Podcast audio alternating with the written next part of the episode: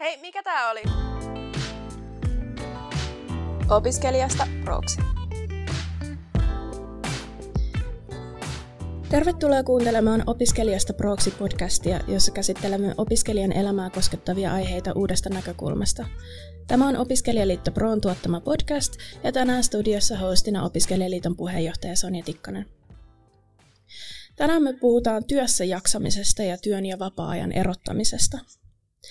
Tämä jakso on poikkeuksellisesti toteutettu etänauhoituksella, sillä vieraamme rohkeuskoulun Jevgeni Särki asuu tällä hetkellä Latviassa. Tervetuloa podcastiin Latviasta asti. Mahtavaa, kun pääsit silti meidän kanssa juttelemaan. Moikka ja kiitos paljon, että sai tulla.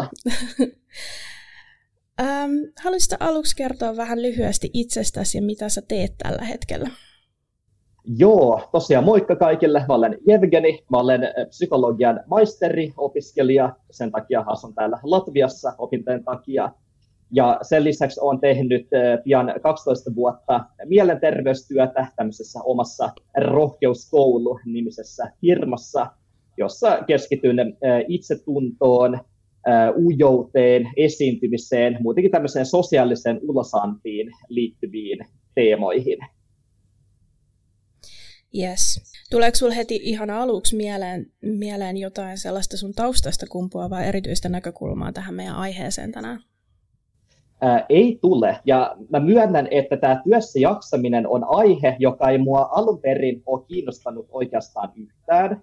Mutta tässä vuosien varrella yhä useampi ihminen, joka on tullut mun asiakkaaksi, on lopulta hakeutunut juuri tämän aiheen takia. Eli tämä on niin huippuajankohtainen asia kuin vaan olla ja voi. Ja sitä kautta on sitten syntynyt myös mulle tämä kiinnostus. Minkälaisista aiheista rohke- rohkeuskoulussa sitten yleensä puhutaan, jos, jos alun perin tämä ei ollut sitä, sitä sun ydinosaamisaluetta tai näin? Joo, kaikkein tyypillisin on tämmöiset uh, ujouteen ja sosiaaliseen epävarmuuteen liittyvät asiat, Eli vaikkapa uusiin ihmisiin tutustuminen tai keskusteluissa pärjääminen tai vaikkapa esiintymisjännitys. Myöhemmin tullut myös deittailuun liittyvät asiat, eli ihmiset haluavat löytää itselleen kumppanin, mutta deittailu tuntuu syystä tai toisesta tosi hankalalta. Eli se on tullut myös mukaan. Mutta tosiaan jo uusimpana tämä työssä jaksaminen, ja tosi iso aihe siitä on tullut. No ilmeisesti meillä on tällä hetkellä nyt sit vieraana sellainen ainoa pickup artist, jo, joka oikeasti tietää, mistä puhuu. No mitä sitten sun mielestä tuohon työssä jaksamiseen, mitä se merkitsee sun mielestä ja mitä kaikkea siihen kuuluu? No me voidaan tälleen karkeasti erotella äh, fyysisiin ja psykologisiin puoliin. Eli äh, jos mietitään äh, jaksamista fyysisenä, niin se, se on se, että se ehdit palautua työpäivien välissä. Se on se, että sulla on energiaa hoitaa se sun työpäivä kunnolla. Se on se, että sä saat illalla nukutuksi. Se on se, että sun on helppoa herää aamuisin. Tämmöisiä sinänsä aikaa jopa itsestäänselviä juttuja. Ja sitten on se psykologinen puoli, eli se, että sinne töihin on mukavaa mennä, se, että se työ innostaa sua, se, että se ei tunnu raskaalta, pelottavalta, ahdistavalta, eli tämmöisiä asioita. Joo, jotenkin nuorilla tuntuu työelämä olevan joko sillä, että joko, joko töitä ei ole, tai sitten niitä on ihan liikaa, että sellainen kultainen keskitie jää monelta, monelta meidän ikäiseltä puuttumaan. Jep, todellakin. Äh, kuinka paljon sun mielestä on sitten normaalia ottaa työstä stressiä? Voiko sitä jotenkin edes määritellä? No ei ehkä kovin tarkasti, mutta totta kai me voidaan sanoa, että jos me ollaan työssä, joka haastaa meitä, niin totta kai siihen kuuluu jonkin verran sekä tämmöistä myönteistä että ehkä kielteistä keressiä, koska kaikki mikä on haastavaa, niin totta kai se aina vähän huollettaa ja jännittää. Ää, mutta ää, pääasiassa työn ei kuulu olla liian ressaavaa, koska ressi on kuitenkin tämmöinen e, elimistön mm, hälytystila, joka kertoo meille siitä, että kaikki ei ole välttämättä nyt ihan hyvin. Stressi on tavallaan sellainen merkki, joka koittaa herätellä meitä tekemään tiettyjä muutoksia meidän arjessa tai vaikkapa ö, siinä, miten me työskennellään. Eli, eli kun puhutaan stressistä, niin ei ole, ei ole mitään sellaista niin kuin, tavallaan hyväksyttävää määrää stressiä, joka, joka voisi niin kuin, hyväksyä? No siis ähm, ressi itsessään ei ole hyvä tai huono asia. Mm. Se on enemmänkin, sitä voidaan ajatella tämmöisenä kompassina. Eli kun joku asia jännittää sille mukavalla tavalla, niin me tiedetään, että me ollaan hyvien asioiden ääressä.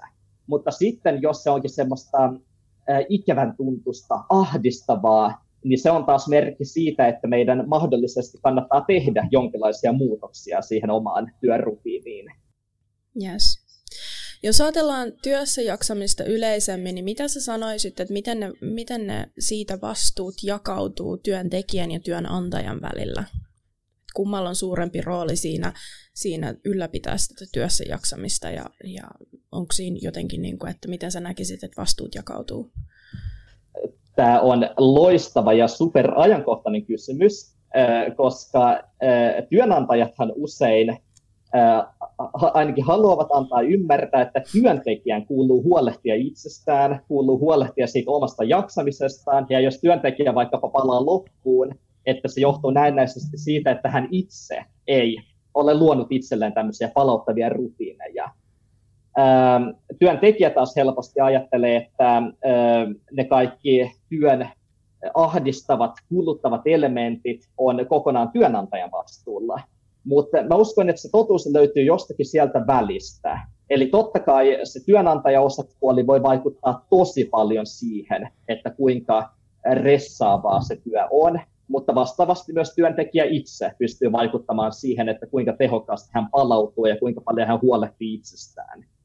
Eli tavallaan molempien täytyy nähdä vaivaa sen eteen. Yes onne, onneksi yhä useammalla työnantajalla on vähän sellainen näkökulma, että, että he tarjoavat, niin kuin, ottaa työn hyvi, työhyvinvointia huomioon myöskin siinä työpaikassa ja on virkistyspäiviä ja, ja eri, erinäköisiä tota, vapaita ja, ja tehdään yhdessä jotain hauskaa ja tällaista, niin se on hyvä, että työnantajat ottaa yhä enemmän tällaiset asiat huomioon. Ehdottomasti näin. Joo, eli tosiaan kun sanoit, että sulla on ollut monta asiakasta, joiden kanssa olet paininut näissä työ, työssä jaksamisen asioissa, niin oletko huomannut, että siinä on tosi paljon merkityksellisiä yksilöllisiä eroja? Vai äh, suhtautuuko ihmiset eri, tai siis samoihin asioihin samalla tavalla, vai onko siellä paljon yksilöllisiä eroja? Joo, yksilölliset erot on tässä tosi tärkeitä Eli ihan tämä ihmisen biologinen kokoonpano, eli kuinka energinen sä olet, kuinka nopea sä olet palautumaan, kuinka taipuvainen huolestuneisuuteen sä olet, kuinka perfektionistinen sä olet, kuinka vaativa sä olet. Kaikki tämmöiset vaikuttaa todella, todella paljon, mutta ne ei tietenkään selitä sitä koko tarinaa.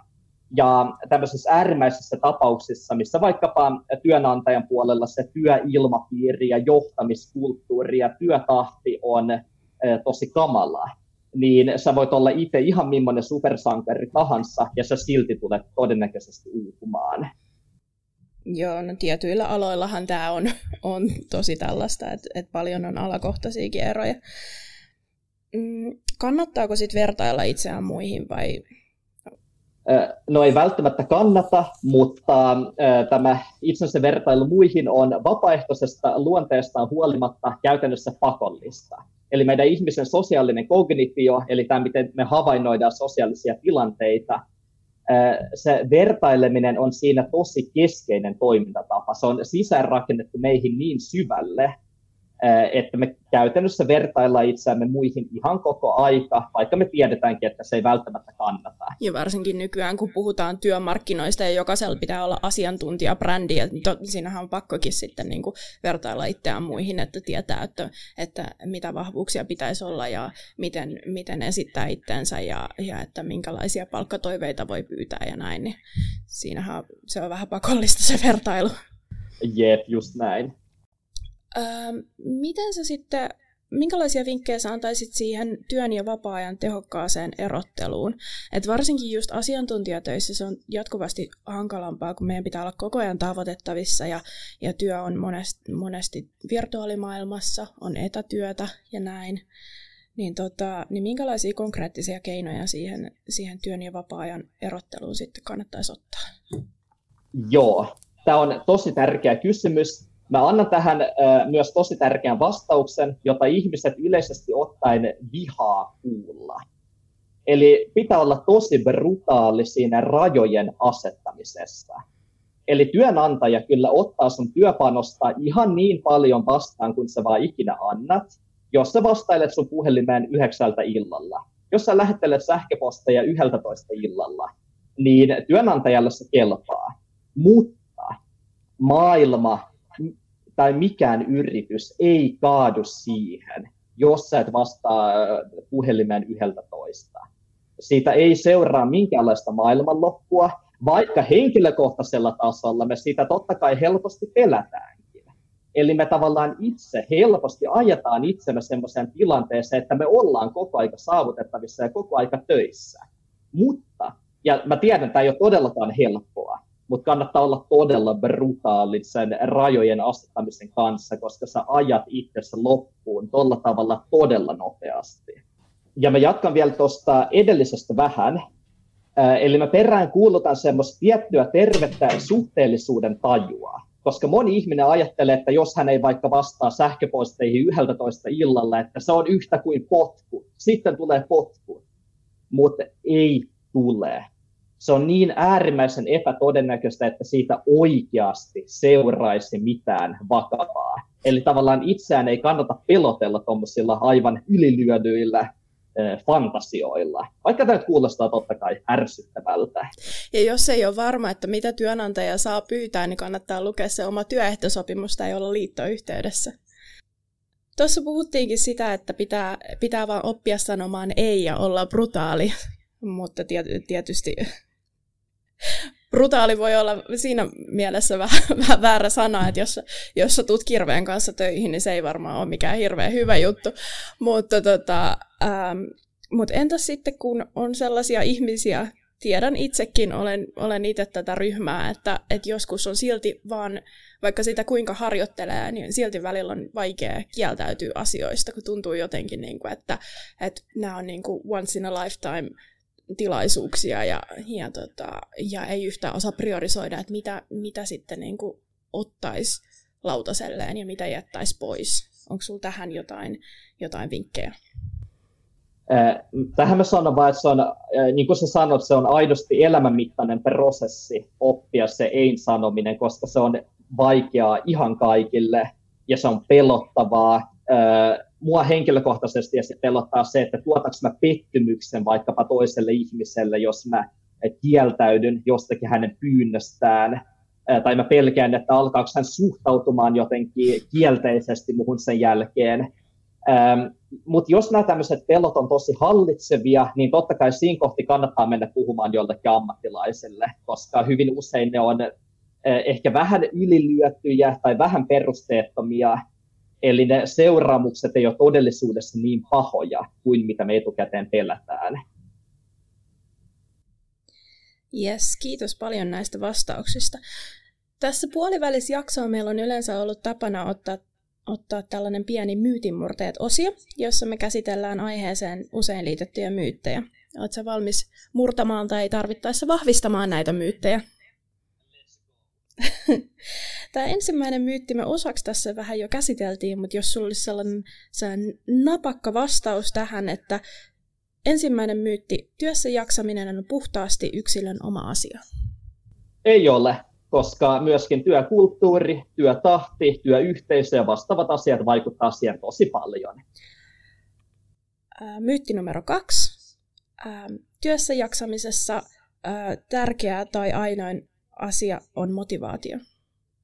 Ei pidä paikkaansa. Motivaatio on todella, totta kai tosi tärkeää. Se auttaa jaksamaan työssä, se innostaa, mutta jos työolot ovat aidosti huonot, niin mikä motivaatio ei sitä pidemmän päälle korvaa. Myytti numero kolme. Työuupumus ei ole iso juttu ja se on ihan ok, että jokaisella tulee niitä kolme tai neljä elämän aikana, että, että se on vaan pieni lisälepo kesäloman aikana ja, ja, tota, ja sillä pääsee siitä eroon. Ei pidä paikkaansa. Joissain tapauksissa kyllä pieni lisälepo riittää useimmissa tapauksissa tarvitaan enemmän lepoa ja ihan äärimmäisissä tapauksissa sillä loppuun palamisella saa kehonsa niin rikki, että sä makaat kaksi vuotta sohvalla, etkä nouse muualle kuin vessaan ja jääkaapille. Eli se voi olla pahimmillaan aidosti tosi vaarallinen tila. Ja päivän viimeinen myytti. Esihenkilöitä ei kiinnosta työntekijöiden työssä jaksaminen.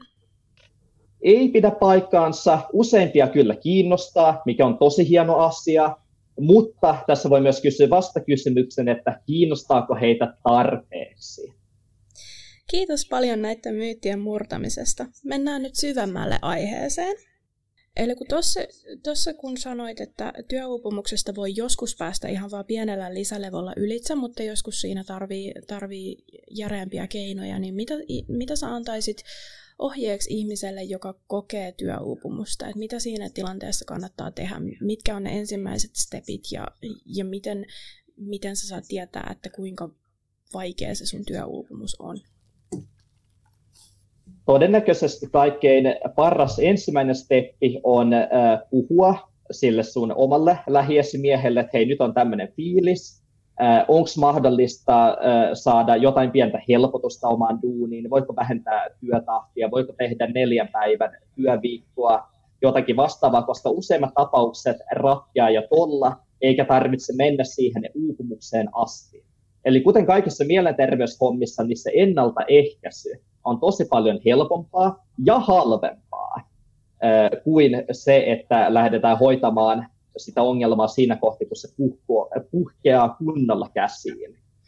Kuinka suuressa osassa sä näis, näissä näkisit sitten, että on, kuinka suuri osa näistä joutuu sitten, sitten ihan niin kuin terveydenhuollon asiakkaaksi tämän työuupumuksen takia ja kuinka suuri osa on sitten, sitten silleen, että ihan omalla pienellä levolla pääsee siitä yli? Vaikea sanoa mitään lukuja. En tunne ainakaan tälle heittämällä alan tutkimusta niin hyvin, että pystyisi mitään ihan varmaa sanomaan. Mutta tosiaan valitettavan moni, varsinkin Suomessa, pinnistelee sillä omalla sisukkuudella töissä liian pitkään. Eli ei suostuta hakeutumaan avun piiriin tai vaikkapa sairauslomalle ajoissa, koska ehkä jotenkin hävetään sitä omaa tilannetta tai ei haluta olla vaivaksi muille – tai ei haluta pettää sitä omaa työtiimiä, ei haluta, että omat duunit kaatuu muiden niskaan, ja sen takia pinnistellään siellä työssä jaksamisen äärirajoilla vaikka kuinka pitkään, joskus jopa vuosien ajan, kunnes lopulta se kamelin selkä katkeaa, ja sinne sairauslomalle on pakko hakeutua. Ja valitettavasti siinä kohti on usein jo vähän liian myöhäistä. Tuossa sä sanoit aikaisemmin, että motivaatio on kuitenkin tosi iso osa sitä työssä jaksamista, vaikkei tietysti ainoa. Niin, tota, niin motivaatiohan on vähän sellainen, että et ei se kuitenkaan ole ihan staattinen, että, että vaikka olisi kuinka motivoitunut työ, työtehtäviinsä, niin jokaisella se vähän dippaa välillä. Että onko sinulla jotain, jotain tota, vinkkejä siihen, että miten sitä motivaatiota saisi hyvin ylläpidetty tai, tai tarvittaessa taas nostettua? Tämä on loistava kysymys koska motivaatio pysyy yllä nimenomaan palautumisen kautta. Eli motivaatio, sehän ei ole mikään tämmöinen yliluonnollinen aikavoima, vaan motivaatio on biokemiallisen prosessin lopputulos. Ja siihen tarvitaan semmoista välittäjäainetta kuin dopamiini, jota usein me kutsutaan mediassa tämmöiseksi mielihyvähormoniksi. Eli kun meidän kehossa on tarpeeksi dopamiinia, niin me ollaan yleensä myös motivoituneita. Ja sitten jos dopamiinituotanto laskee, niin myös motivaatio vähenee. Ja jotta dopamiinia tulisi tarpeeksi, niin meidän pitää huolehtia siitä, että meidän elämässä on kivoja asioita, että me saadaan nukutuksi, syötyä hyvin, palauduttua, oltua frendien kanssa, oltua perheen kanssa, siliteltyä meidän koiraa, jotakin vastaavaa. Eli kaikki tämmöinen, mikä tuottaa hyvää oloa, luo sitä dopamiinia ja dopamiini luo motivaatiota. Ja tässä mä totta kai vedän mutkia vähän suoriksi, mutta pohjimmiltaan näin. ähm, kun mainitsit tuon palautumisen, niin monesti siinä kuulee ohjeeksi, niin kuin, että, jo, että, että lähde jollekin metsälenkille ja, ja se piristää sua. Mutta entäs jos se ei ole sellainen ihminen, jota niin kuin metsälenkit yhtään kiinnostaa, että onko se ainoa tapa palautua?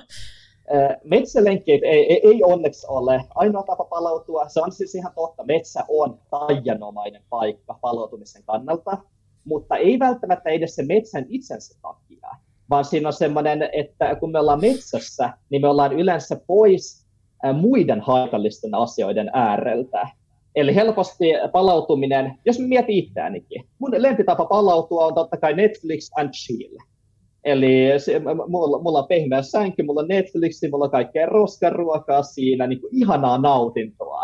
Mutta totta kai niin kuin semmoinen yömyöhään valvominen jonkun TV-sarjan äärellä ja roskaruon syöminen, niin vaikka se on ihanaa, niin se ei tee yhtä hyvää kuin se metsä. Mm-hmm. Mutta totta kai palautua voi monella tavalla, ja kannattaa etsiä ensisijaisesti se tapa, mikä on just sulle se ominaisin. Mistä sä nautit eniten? Tuossa tuli just mieleen sitten, että kun monesti äh, nämä ohjeet, mitä, kun puhutaan työuupumuksesta, niin yleensä niitä samoja ohjeita annetaan myöskin niin kuin masennukseen. Sanoisit sä, että työuupumus ja masennus on kuitenkin kaksi eri asiaa vai risteekö ne jotenkin? Ähm, joo, äh, loistava kysymys. Ne esiintyy usein yhdessä. Ja ne saattavat vahvistaa toisiaan, ja se on totta kai ymmärrettävä, koska jos sulla on työssä paha olla ja sä oot siellä niin kuin väkisin yli sun voimien, niin totta kai se alkaa myös masentamaan. Ja totta kai tässä on myös tämä neurokemiallinen ulottuvuus, eli just kun ei ole ihminen palautunut, ei tule niitä dopamiineja, ei tule motivaatiota, niin totta kai helposti siitä seuraa myös tämmöistä masentuneisuutta tai siihen verrattavia ilmiöitä.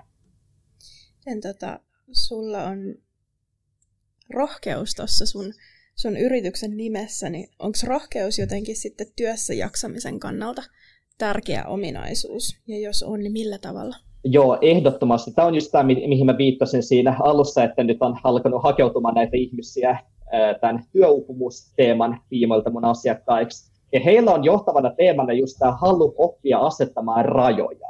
Eli he itse tunnistavat, että he suhtautuvat liian hövelisti siihen työyhteisön tai esimiesten vaatimuksiin, eivät kehtaa sanoa, että nyt on hei vähän liikaa, voidaanko vähän höllätä tahtia, ja he haluavat sitten saada siihen jonkinlaisia avuja, siihen rajojen asettamiseen.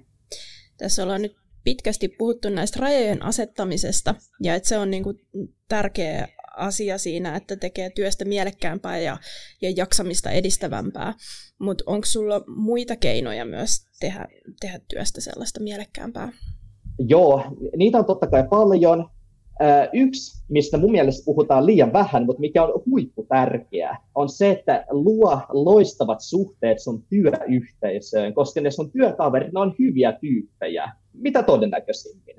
Ja se, että sulla on töissä mukavaa ja kiva heidän kanssaan, se, että sä aamulla odotat, että jes, pääsenpä mä taas töihin olemaan näiden loistavien tyyppien kanssa yhdessä, niin se auttaa jaksamaan tosi paljon. Ja myös työkavereihin voi sitten tiukoissa tilanteissa nojautua, turvautua. Eli on tosi tärkeää, että me pystytään sekä luottamaan että pitämään näistä meidän työkavereista. Oletko huomannut jotain tietynlaista trendiä siinä sitten, että, että nyt kun on etätyö yleistynyt, niin onko se, niin kuin, onko se parantanut vai, vai huonontanut työssä jaksamista vai, vai riippuuko se ihan täysin ihmisestä? Tosi yksilöllistä todella yksilöllistä. Toisille se etätyö sopii aivan loistavasti, heidän työssä jaksamisensa on parantunut. Toisille se sopii todella huonosti, heille se on huonontunut ja kaikkia siltä väliltä. Joo, siis mä oon, mä oon just sellainen ihminen, jolle, jolle etätyö sopii tosi hyvin, niin jotenkin se vaan niin kuin, että tuntuu, että ympärillä kaikki ihmiset on ollut koko ajan silleen, että pääsispä takaisin taas toimistolle ja näin. Mutta tietysti, tietysti nyt pikkuhiljaa, kun ollaan sit palattu takaisin toimistoille, niin nyt mä oon huomannut, että ne samat ihmiset on taas silleen, että oispa taas etätöitä. että taitaa se olla vähän niin kuin, että, että ei kumpaakaan liikaa. Että se on tosi hyvä, niin kuin, että useammassa työpaikassa otetaan nyt sellaiset niin kuin, äh, hybridityöskentelyjutut käyttöön, että saa olla osan aikaa etänä ja osan aikaa toimistolla. tietysti, tietysti jos ei ole toimistotöissä, niin, niin et sä nyt, jos sä oot kaupan kassalla, niin ethän sä nyt voi olla sen, että mä teen kaksi päivää töitä etänä viikossa. Että. Jep, joo, mutta siis ihan samaa mieltä.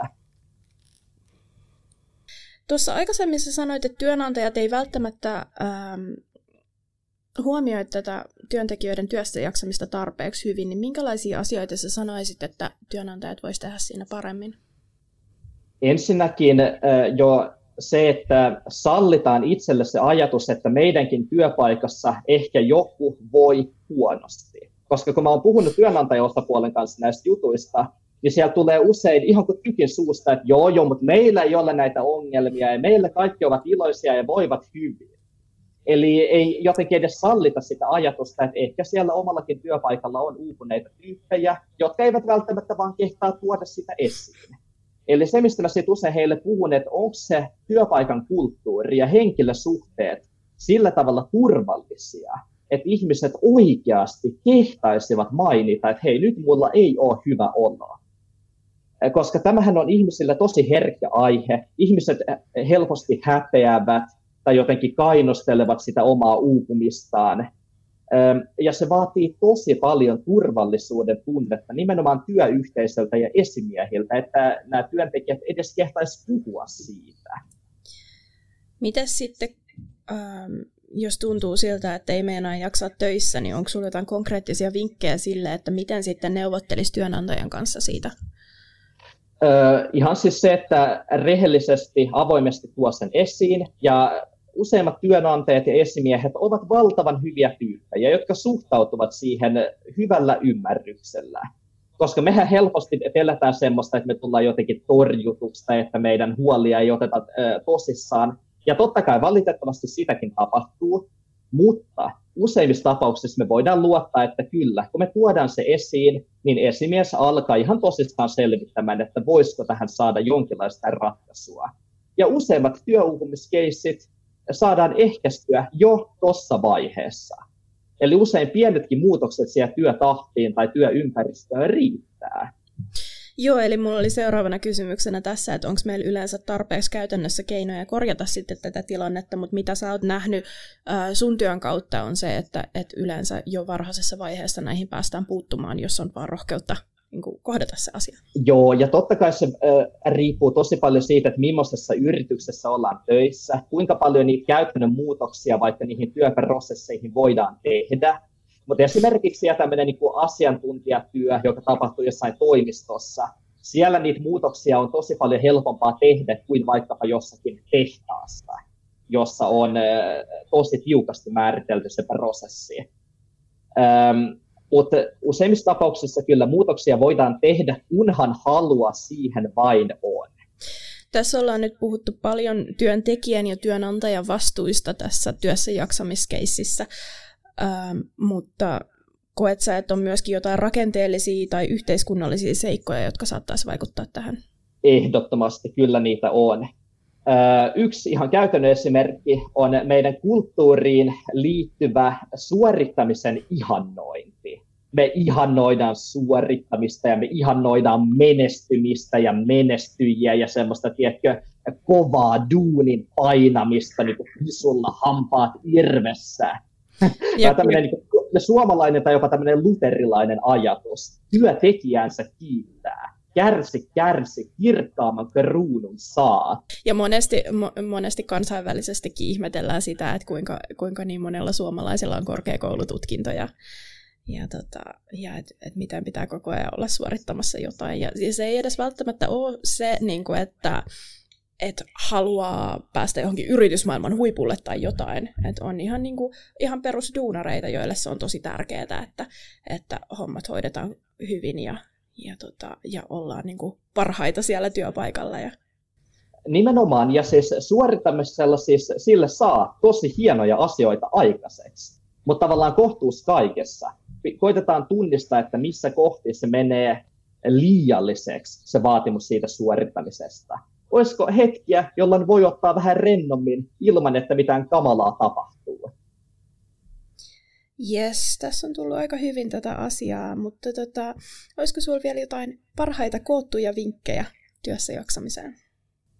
Äh, Kyllä, mä heitän yhden ajatuksen, jonka pitäisi riittää tosi pitkälle, ja joka voi jälleen kuulostaa vähän ärsyttävältä, mutta mä kehotan antamaan tälle mahdollisuuden.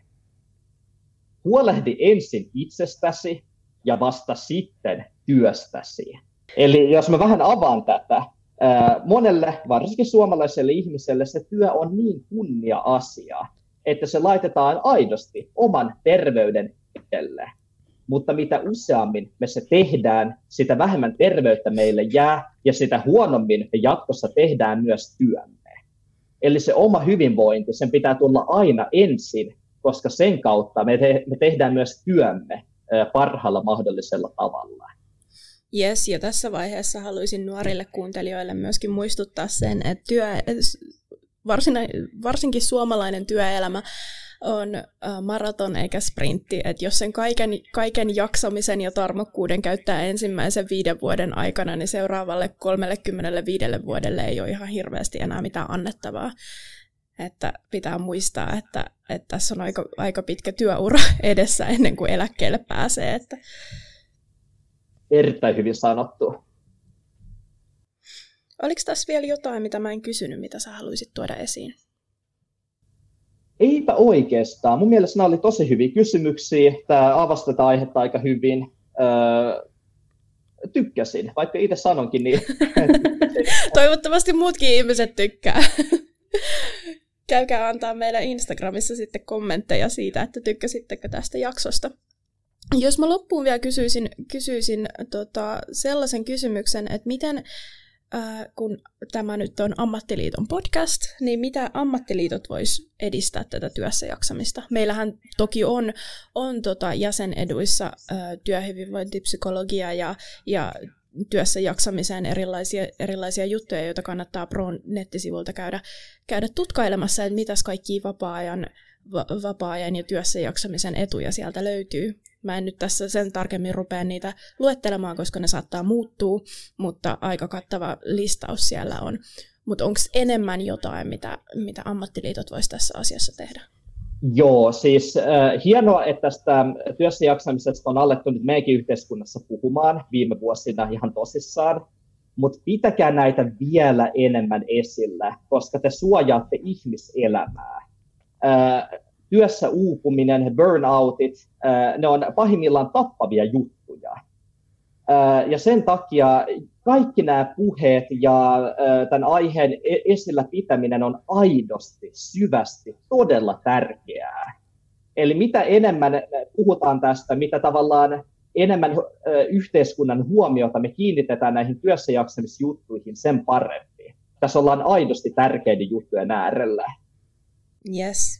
Nyt ollaan jo ihan maaliviivalla, mutta mä kysyn vielä sellaisen, että minkä yhden asian sä toivoisit, että kuulija muistaa tästä jaksosta, jos ei muista mitään muuta? Mä toistan tuon äskeisen, eli huolehdi ensin itsestäsi, sitten vasta työstäsi. Tämä on se kaikista keskeisin. Se on ihan mahtava ohje nuora elämälle. Suurkiitos, kun kävit juttelemassa meidän, meidän kanssa tästä aiheesta. Eli meillä oli vieraana Jevgeni Särki rohkeuskoulusta. Joo, kiitos paljon. Oli todella mukava ja kiitos, että sai tulla. Kiitos.